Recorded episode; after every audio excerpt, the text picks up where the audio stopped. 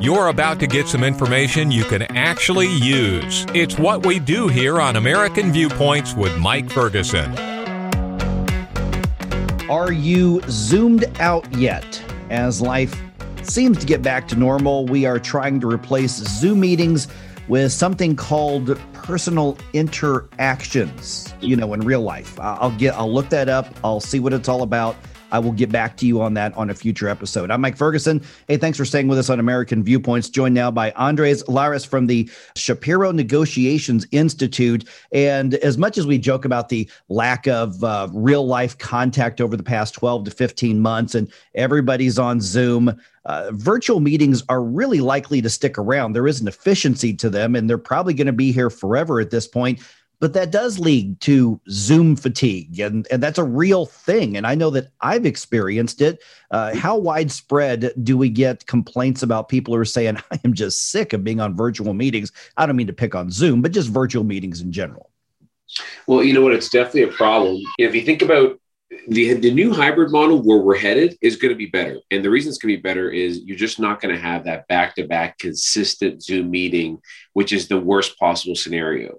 And so that will get better. But one of the things that we, we found out that actually surprised us quite a bit is when we were researching for our new book, we ended up realizing that there's two reasons why Zoom fatigue occurs. There's things that are unnatural about constantly being on video calls. And so the first is the fact that when you're on a video call, it appears like everyone is looking at you, right? You're looking at these boxes of all these different people, and it feels like they're all looking at you. Now, in a regular meeting, everyone's looking at the speaker naturally. In this case, it looks like everyone's looking at you, and there's this extra pressure to always be on, if you will, which you don't feel in a real meeting. The second part is the fact that it also, you're seeing yourself the entire time. So you, you think of in a real meeting, you'd never be looking at yourself in a mirror.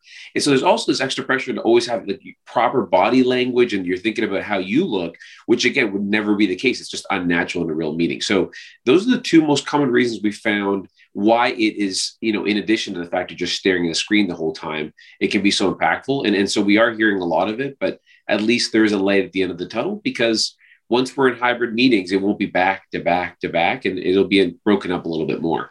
Now, those aspects of Zoom meetings you just described or virtual meetings you just described, does that have an impact on our productivity at work? Could it have an impact on us personally in some way?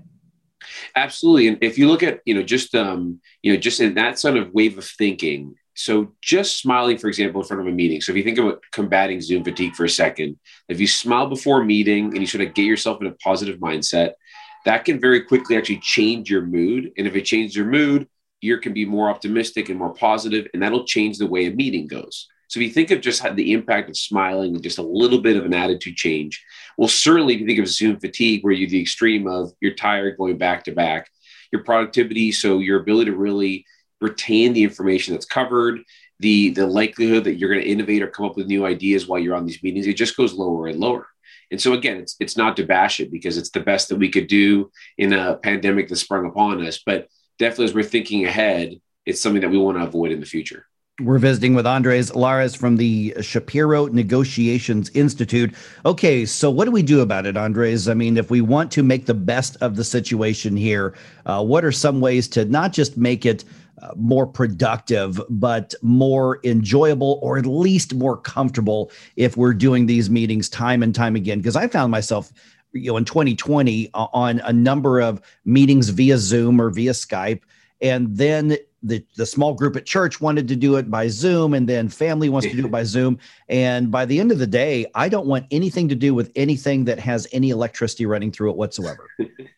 well, you're definitely not the only one. Absolutely. You know, it's, it, it, was friends and then family and then work. And all of a sudden, you know, it's not, and work is no longer nine to five because we were all working remotely and then there's just no division at all. So it, um, you know, there are a few things you can do, luckily. And, uh, you know, the first is just a very simple one, but even the way you start meetings. So one of the things, if you think of sort of early on in the pandemic, a lot of people couldn't really remember or know what day it was. Everything just blended together in the same way, Zoom calls that occurs. And so one of the things you can do start it a little bit differently with something unique, whether it's an icebreaker or, and the reason is our brain almost just goes on repeat mode every time we have a Zoom meeting. We're just there. We're only going to talk when we need to, provide nothing more, and just sort of move on to the next one.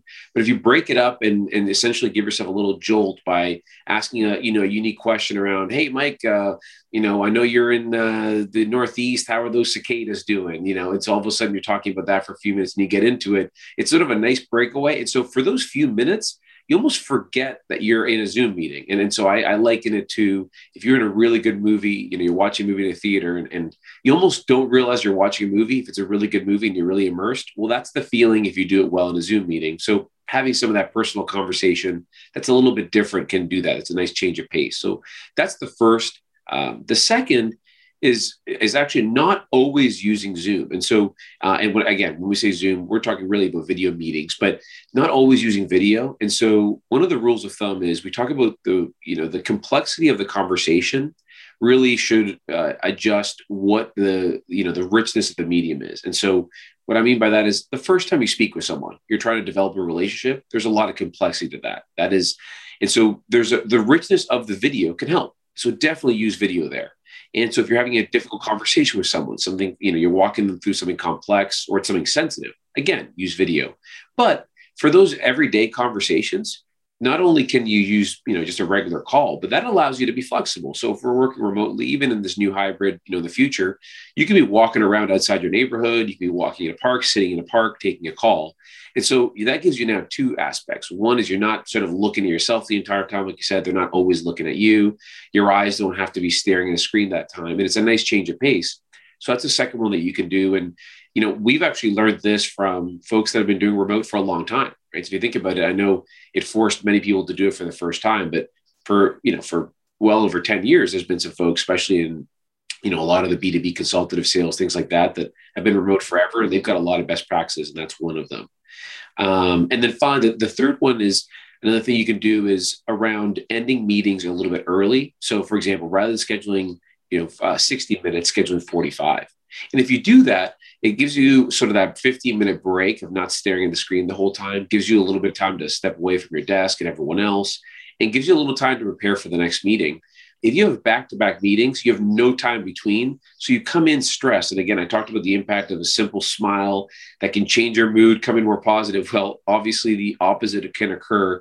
If you're going 60 minutes to 60 minutes, you're three minutes late for your next meeting and you didn't have time to prepare. How does that feel? Not great. And so you can avoid that by ending it, you know, scheduling for 45 minutes, for example, and, and going that way. I think everybody's going to be in favor of shorter meetings. So I think you're going to get a lot of fans on that. All right. So uh, you've described those. People want to find them in uh, written form. Uh, where can they connect with you? Either website, social media, anything like that?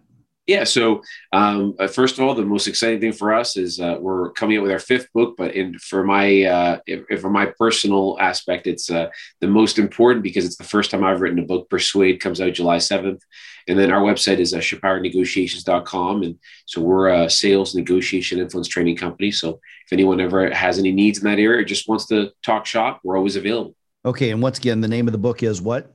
Persuade. Persuade. And we just find that, I'm sure, wherever books are sold, Amazon, places like that, correct? Uh, yeah. And uh, now more than ever, whenever we're working remotely, I think Amazon has become the ultimate behemoth. So that's yeah. definitely the first place to find it. All right, Andres, really appreciate the uh, insight, just kind of real life stuff that maybe maybe will help people go, okay, I make, can make that part of my life just a little bit more comfortable. Thanks, Mike. Appreciate it. Well, just ahead, the post office is in trouble financially speaking. What's it going to take to save it? Or how about this question? Should we save it at all or just let the private sector do the job? It's coming your way right here on American Viewpoints.